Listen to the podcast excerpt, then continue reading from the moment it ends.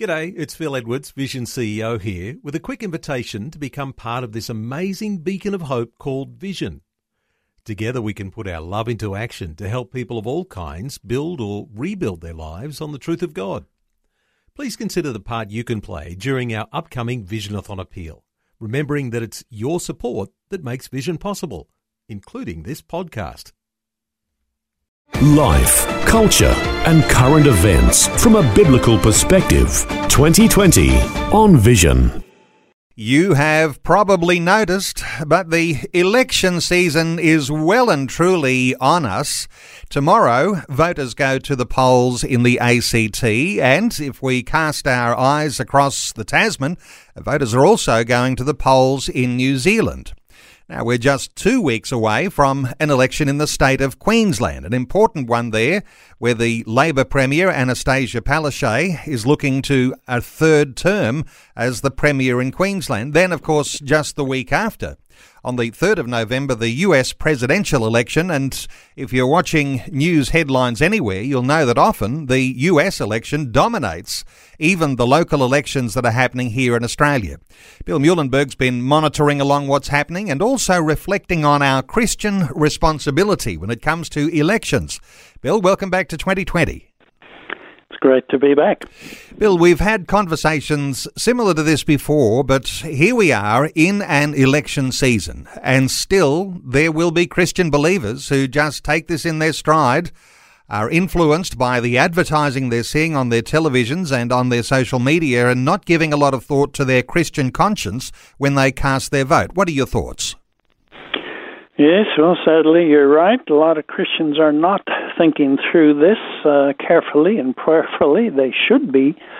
Uh, well, it depends where you live. In America, of course, voting is not even compulsory, so there'd be plenty of Christians there who, you know, probably thinking, oh, I couldn't be bothered, I won't even vote. So it's even worse in that case. I mean, here you have to vote, so that's that step at least is taken away from us. But uh, still, who to vote for, which party, which candidate, uh, which one hopefully reflects more of godly values and biblical principles. That should always be at the forefront of our thinking and prayers as we uh, consider these things. Uh, yeah, but sadly, too many Christians, as you say, are not thinking along these lines. They may just vote the way they were raised. Their parents voted one way or another, so they do it as well, and they don't even give it a second thought. So, uh, yeah, in my recent articles, I've looked at this and uh, the importance of being a good citizen. We're not just citizens of heaven, but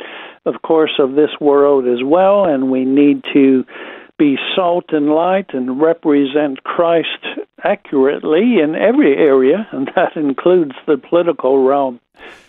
Bill, a lot of people use it almost as an excuse uh, not to really get into some of the issues. The idea that they're all as bad as one another, and uh, it doesn't matter if uh, the left or the right side gets elected to power, they're all going to do the wrong thing. What are your thoughts, Bill, about how you think more deeply, perhaps along the lines of the issues, the policies of the parties?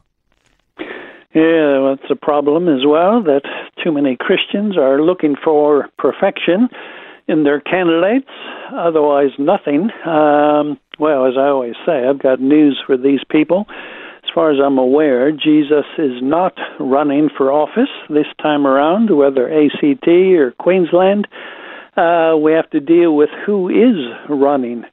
And uh, in a fallen world, guess what? There are no perfect candidates, just like there's no perfect church, no perfect pastor, even dare I say it, no perfect Christian radio station host or interviewee.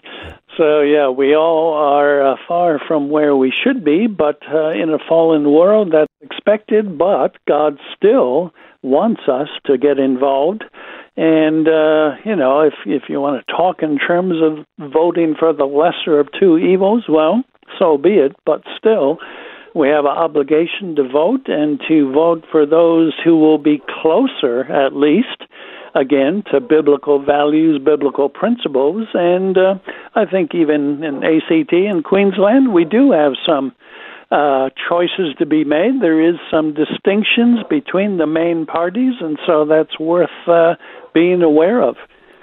Well, there's no substitute, Bill, for doing your own personal research, even picking up the phone and calling your local candidate or even calling other candidates.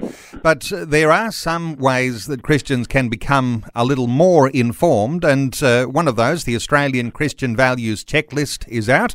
A number of checklists that are around for Christians to take a hold of and make use of. Uh, what, what's on this year's uh, Australian Christian Values Checklist?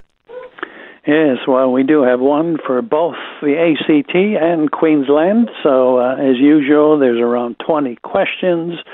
All the major parties, at least, are listed, and then we ask each one where they stand on any number of important issues. It might be something like uh, gambling or, uh, you know, where you stand on the sexualization of children, or what about pornography? What about abortion? What about euthanasia? Of course, both Queensland and ACT have got some of those key issues, uh, which will be decided depending on who wins the election. So this chart gives you at a glance uh, some clarity as to where the parties stand. We do a well, we try to do a pretty thorough job getting uh, either policy positions that are online or their past voting records or what the leaders have said so we try to be as careful as we can to have a very accurate assessment of where each party stands on some of these crucial issues that certainly Christians should be concerned about. So that's, uh, as you say, one of many uh, various groups, ACL and others, Family Voice. They have important uh, election helps as well available. But yeah, whatever you do, try to make use of some of these helps, and uh, so you can vote with an informed and hopefully a Christian informed uh, conscience. And I imagine that if you're at all worried about whether one checklist might actually be a accurate reflection of Christian conscience and ethical uh, thought on these things, you can compare those checklists and you can make that as part of your research. Hey, let's uh, cast our eyes across the seas to the US election because uh, while the New Zealand election is important, what happens there won't be as dramatic an effect on Australia. But what happens in the United States, Bill, will have an effect on the whole world. Uh, so, looking mm. at the US election, uh, there's a big uh, difference between the two sides there, and there's this thought that if Democrats win back power, they'll pretty much undo a lot of the things that Christians would say are good things that have been achieved by Donald Trump. What are your thoughts for the importance of the upcoming US election? Yeah, quite right. Um, like it or not, what happens in the U.S. does cast a shadow over the rest of the world for good or ill. So, if good things are happening uh, there, uh, they may uh, filter through into Australia and elsewhere.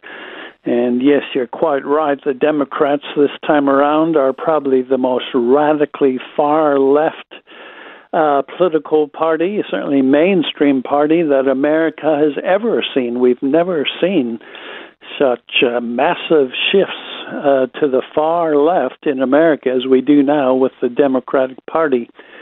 So, uh, you know, even if Joe Biden is trying to present himself as a moderate, he isn't. But his running mate is uh, full tilt radical. And of course, uh, well, Joe's getting old and there's huge questions whether he'd even make a full term if he were elected. So it's pretty much a question of uh, Kamala Harris and the rest of the radicals effectively taking control if they do win. And as you say, uh, all the initiatives, I mean, simply pick one, probably the most uh, strongly and consistently pro life president ever has been Donald Trump in the last four years. He's probably done more for the cause of uh, uh, protecting the unborn than any other president has. We know all that will be undone instantly if the Democrats get in. So it'll be a real setback, certainly for millions and millions of unborn babies. but it'll be a setback for so many other areas. The Democrats will want to stack the Supreme Court. They're talking of expanding the number of justices, uh, bringing in extra statehood measures, in fact, to give them more uh, clout in the Congress. Uh, just so many areas, radical sexual agendas they're always keen on, various socialized uh, initiatives. It's going to be uh, scary stuff indeed. So I think Christians, at very least, here in Australia, we need to pray for what does happen in America.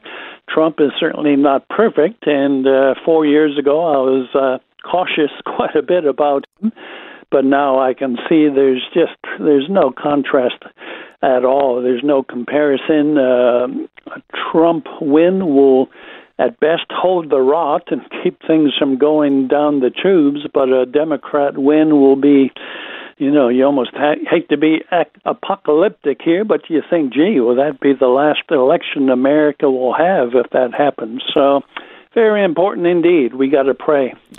Uh, we've got to pray. Uh, let's talk about prayer for a moment here because uh, we've got our Australian elections coming up. The ACT tomorrow. You've got two weeks away, the Queensland state election, and uh, for all Australians to be praying about the elections in both the ACT and in Queensland.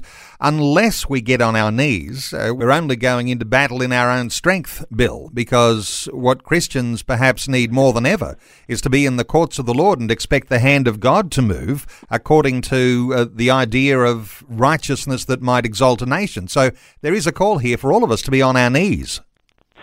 Yeah, absolutely. It's uh, vital that we do. We know that this is not just about politics. This is uh, ultimately spiritual battle. When you have some candidates or parties that have official platform policies such as, again, the killing of the unborn or the war on marriage and family, that's not just a bunch of political issues. That's really some spiritual principles that lie behind it. So every Christian should be aware of the vital importance of prayer. But as we keep saying, it's always got to be both. Uh, you got to pray on the one hand and work uh, on the other. In this case, voting wisely and carefully. Uh, so if we just vote with no prayer, we probably won't get far. But if we pray without being very uh, clear about how we proceed at these elections, it can also be problematic.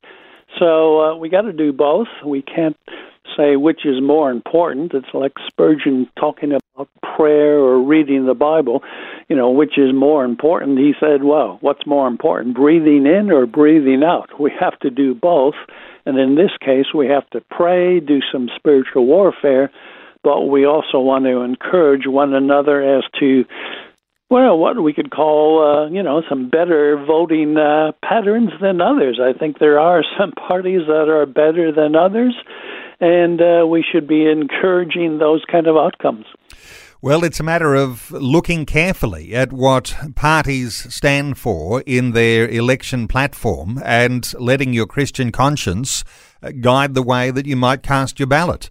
And uh, those who are looking to get some insight here into the things we're talking about today, I'll point you to Bill Muehlenberg's uh, one of his latest articles that we've been talking about today. The article is called Elections and Christian Responsibility. You'll find it at billmuehlenberg.com. Or you can simply Google Culture Watch, one word, and you'll find that article. Bill Muehlenberg, thanks so much for your insights once again today on 2020. Always a pleasure. Thanks for taking time to listen to this audio on demand from Vision Christian Media. To find out more about us, go to vision.org.au.